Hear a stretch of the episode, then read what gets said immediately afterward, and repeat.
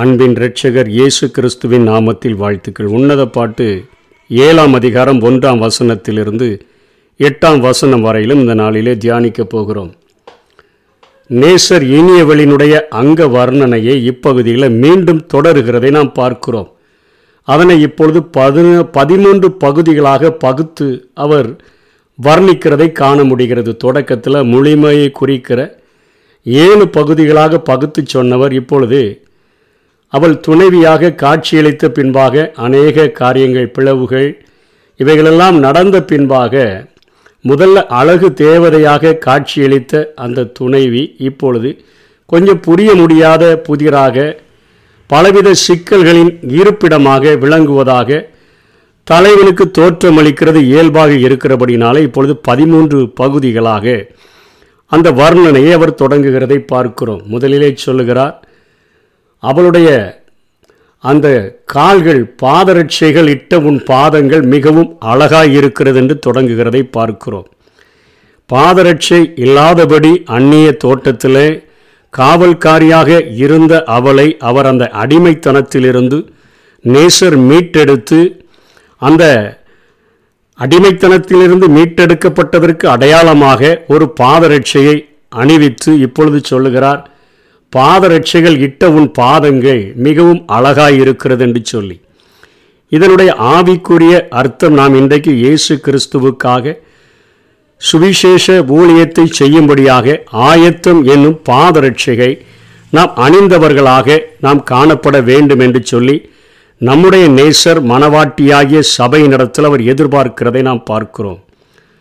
எங்கேயாவது வெளியே போகணும்னு சொன்னால் பாதரட்சை அணிவது போல எப்போவுமே ஆண்டவரை அறிந்த பிள்ளைகள் சபையில் இருக்கக்கூடிய மனவாட்டி அந்த பாதரட்சையை எப்பொழுதும் அணிந்தவளாக ஆயத்தம் உள்ளவளாக அடிமைத்தனத்திலிருந்து மீண்ட மீட்ட ஆண்டவருக்கு ஊழியம் செய்யும்படியாக இந்த காரியத்தில் நாம் எப்பொழுதுமே ஜாக்கிரதை உள்ளவர்களாக சுறுசுறுப்புள்ளவர்களாக இருக்க வேண்டும் என்று போதிக்கிறதை நாம் பார்க்கிறோம். அதற்கு அடுத்தபடியாக சொல்லுகிறார், உன்னுடைய இடுப்பின் வடிவு விசித்திர தொழிற்சாலையின் வேலையாகிய பூசணம் போல் இருக்கிறது, அது அணிகலன்களை குறிக்கக்கூடியதாக இருக்கிறது. உன்னுடைய இடுப்பின் வடிவு விசித்திரமான தொழிற்சாலையின் வேலையாகிய அந்த நாட்களில் அணிகலன்களை செய்வதற்கென்று தனிப்பட்ட பிரத்யேகமான ஆட்கள் இருந்தபொழுது அவர்களிடத்திலே கொடுத்து அந்த அந்த ஆபரணங்களை தங்கள் விருப்பத்திற்கு ஏற்றபடி உருவாக்குவது இடுப்பின் வடிவு போல இருக்கிறது என்று சொல்லி அந்த நாட்களிலே இலக்கியங்களிலெல்லாம் மெல்லிடை என்று சொல்லுகிறது போல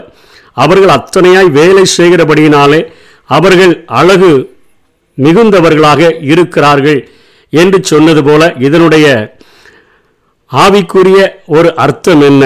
இன்றைக்கு பரிசுத்தவான்களாய் அழைக்கப்பட்டிருக்கிற நம்முடைய வாழ்க்கையிலே இப்படிப்பட்ட ஒரு நளினத்தோடு கூடிய ஒரு வாழ்க்கை பரிசுத்த வாழ்க்கை வாழும்படியாக வேதம் நமக்கு போதிக்கிறதை இந்த இடத்திலே நாம் உணர்ந்து கொள்ள முடியும். அதே போல உன்னுடைய நாபி திராட்சரசம் நிறைந்த வட்ட கலசம் போல இருக்கிறது என்று சொல்லப்படுகிறதே, இந்த நாபி என்கிற காரியமானது தொப்புள் என்று சொல்லக்கூடிய அந்த பகுதியை குறிக்கக்கூடியதாக இருக்கிறது. கர்த்தருக்கு பயப்படுகிற ஒரு பயம் நம்முடைய நாபிக்கு ஆரோக்கியம் என்று சொல்லப்பட்டிருக்கிறது. இந்த நாபி இந்த தொப்புளானது நம்முடைய பிறப்பை நமக்கு காட்டக்கூடியதாக இருக்கிறது.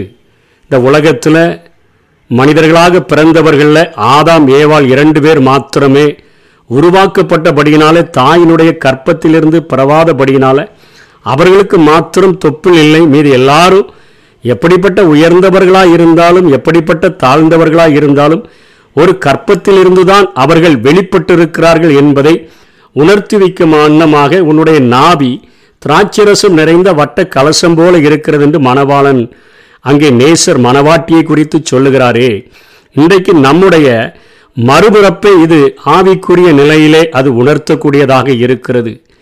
நாம் ஆவிக்குரிய நிலைமையிலே எசேக்கியேல் பதினாறாம் அதிகாரம் நாலாம் வசனத்திலே அங்கே அழகாக ஆண்டவர் ஒரு காரியத்தை சொல்லுகிறார். நான்காம் வசனத்திலே, உன் பிறப்பின் வர்த்தமானம் என்னவென்றால் நீ பிறந்த நாளிலே உன் தொப்புள் அறுக்கப்படவும் இல்லை, நீ சுத்தமான த சுத்தமாவதற்கு தண்ணீரினால் குளிப்பாட்டப்படவும் இல்லை, துணிகளில் சுற்றப்படவும் இல்லை.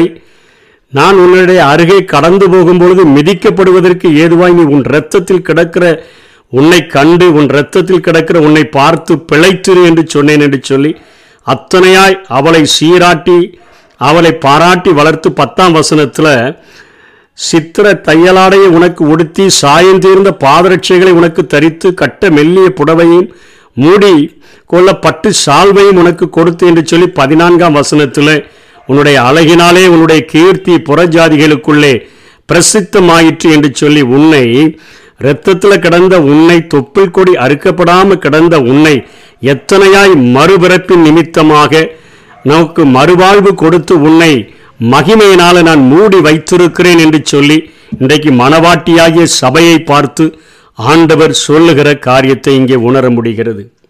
அதே போல் அடுத்தபடியாக உன் வயிறு லீலி புஷ்பங்கள் சூ சூழ்ந்த கோதுமை அம்பாரம் போல் இருக்கிறது. கோதுமை குவியலை குறிக்கக்கூடியதாக இருக்கிறது.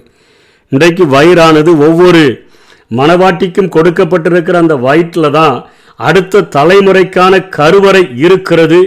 ஆகவே அதனை அளவான உணவோடு ஆரோக்கியமான உடற்பயிற்சியோடு பக்திமிக்க பெண்கள் அதை நிதானமாக அந்த காரியங்களை பாதுகாத்து நடக்க வேண்டும். ஏனென்றால் அந்த வயிற்றிலிருந்து தான் தலைமுறைகள் தோன்றுகின்றன. அதே போல இன்றைக்கு இவர்கள் கிறிஸ்துவின் சிந்தை நிறைந்தவர்களாக வாழும் பொழுது நாம் அவருடைய தேவ களஞ்சியங்களாக மாறி ஆவிக்குரிய பிள்ளைகளை பெற்றெடுக்கிற மனவாட்டியாக நாம் இந்த சமுதாயத்தில் விளங்க முடியும் என்கிறதை உணர்த்து வைக்கும் வண்ணமாக வயிற்றை குறித்து அவர் அவர் வர்ணிக்கிறதை பார்க்கிறோம். முன் இரண்டு ஸ்தனங்களும் வெளிமானின் இரட்டை குட்டிகளுக்கு சமமாக இருக்கிறது.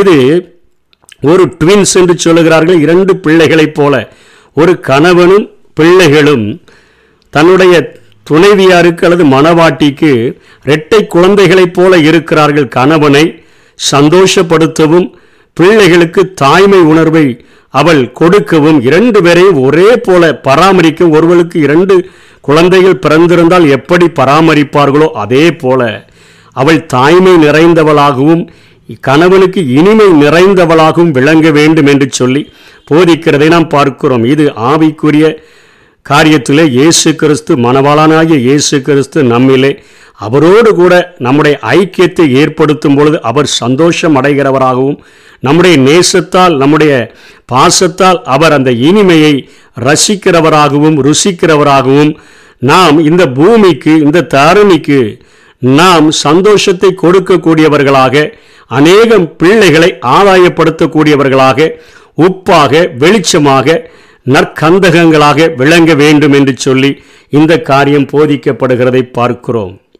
நேசருக்கும் நாம் பிரியமுள்ளவர்களாக இருக்க வேண்டும்.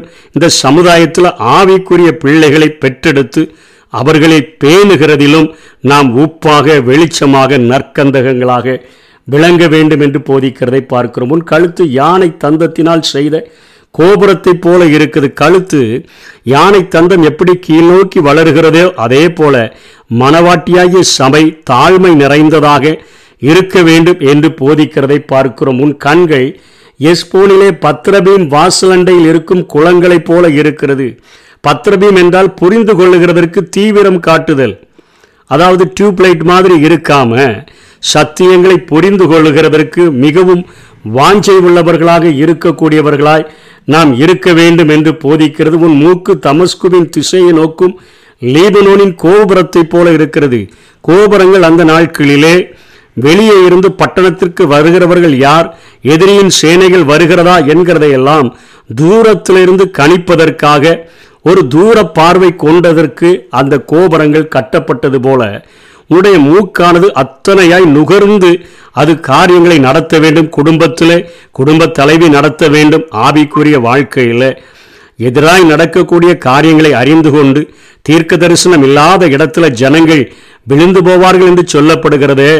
எதிர்காலத்தில் ஆண்டவரோடு கூட இணைந்து வாழ்ந்து அவர் சொல்லித் தருகிற ரகசியங்களை புரிந்து கொண்டு அதை உணர்ந்து நாம் தப்பிக்கொள்ளும்படியான போக்கை அவர் உண்டாக்குகிறவராய் இருக்கிறபடினாலே தப்பிச் செல்லுகிற ஒரு வாழ்க்கை வாழ முடியும் என்கிறதை இந்த காரியங்கள் வலியுறுத்துகிறது.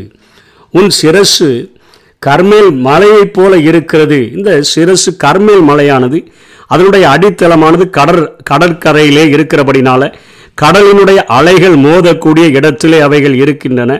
இந்த உலகத்தின் காரியங்கள் அடிப்பகுதியிலே மோதி அடித்தாலும் கூட அதனுடைய நுனிப்பகுதியானது, அந்த சிகரத்தினுடைய நுனிப்பகுதி மேகத்தை தொடுகிறது போல தூரத்தில் இருந்து பார்க்கிறவர்களுக்கு காட்சியளிக்கிறபடியினாலே கீழே மோதுகிற காரியங்கள் ஒன்றும் செய்ய முடியாதபடி அது மேலே ஆண்டவரோடு கூட தொடர்புடையதாக இருக்கிறது. கீழே எத்தனை பிரச்சனைகள் அந்த மலையின் அடிவாரத்தில் மோதி அடித்தாலும் உன்னதரோடு கூட ஒரு ஆழமான ஒரு உறவு வைத்திருக்கிறது போல உன்னுடைய சிரசு காணப்படுகிறது என்று அவர் சொல்லுகிறதை பார்க்கிறோம்.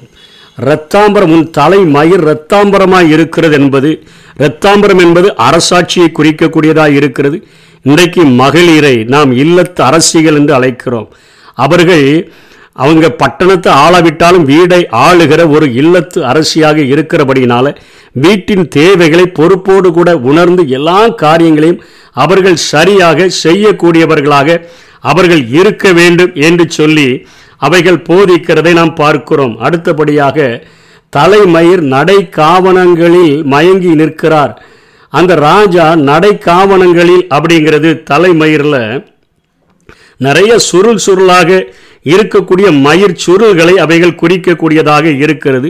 அப்படிப்பட்ட இல்லத்து அரசினுடைய இன்பங்களிலே அவர் சிக்கி இருக்கிறார், மயங்கி இருக்கிறார் என்கிறது போல நாமும் ஆண்டவரிடத்தில் இத்தனையாய் ஒரு நெருக்கமான ஐக்கியம் வச்சு இருந்தோம் என்று சொன்னால் நம்மோடு கூட உறவாடுகிற ஒரு நேசராக அவர் இருக்க முடியும் என்பதை வெளிக்காட்டக்கூடியதாக இருக்கிறது.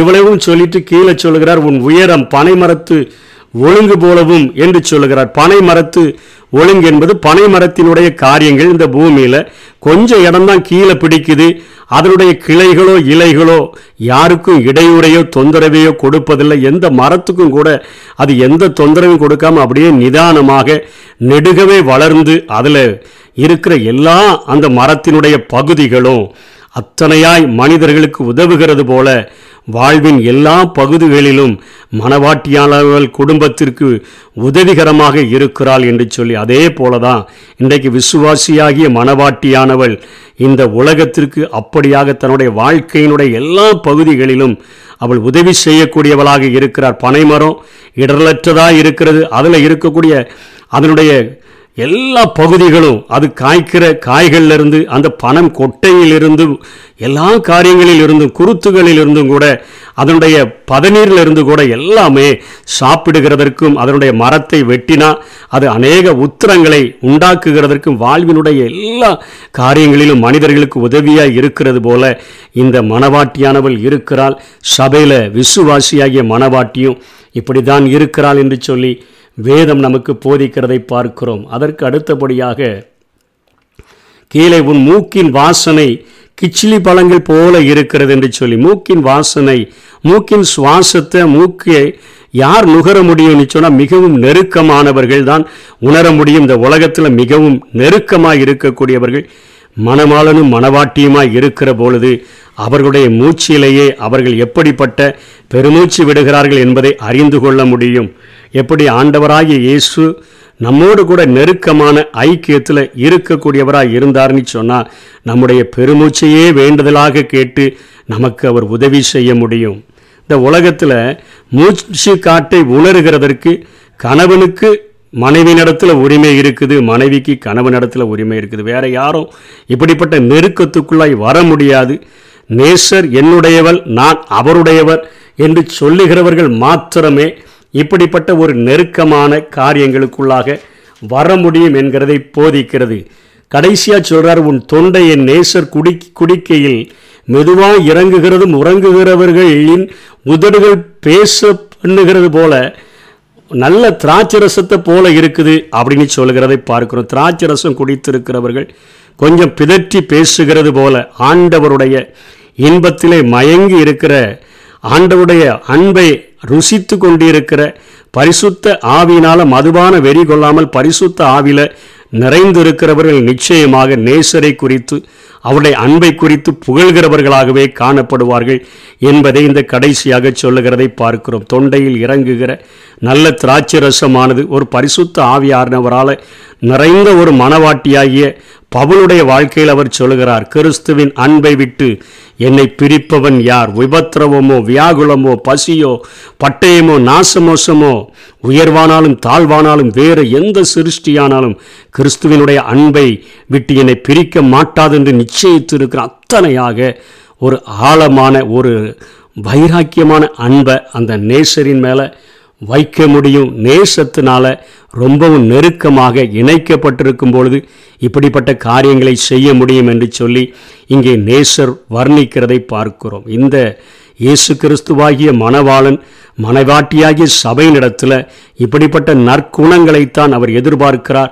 உன்னில் பழுது ஒன்றுமே இல்லை, உன்னிடத்தில் ஒரு குறையும் இல்லை என்று அவர் சொல்லுகிற அளவிற்கு ஒவ்வொரு நாளும் இந்த குணாதிசயங்களுக்கு ஏற்ப நம்மை மாற்றி அமைத்து கொண்டோம் என்று சொன்னால், நம்ம மணவாட்டியாக கற்புள்ள கன்னிகையாக அந்த ஆட்டுக்குட்டியானவருடைய கல்யாண நாளுக்கு நாம் எடுத்துக்கொள்ளப்படுவோம். அப்படிப்பட்ட வாழ்க்கையை வாழ தீர்மானிப்போம். நான் என் நேசருடையவள், அவர் பிரியம் என் மேல் இருக்கிறது என்று சொல்லி வாழுவோம். கர்த்தர் தாமே நம்மை ஆசீர்வதிப்பாராக. ஆமே.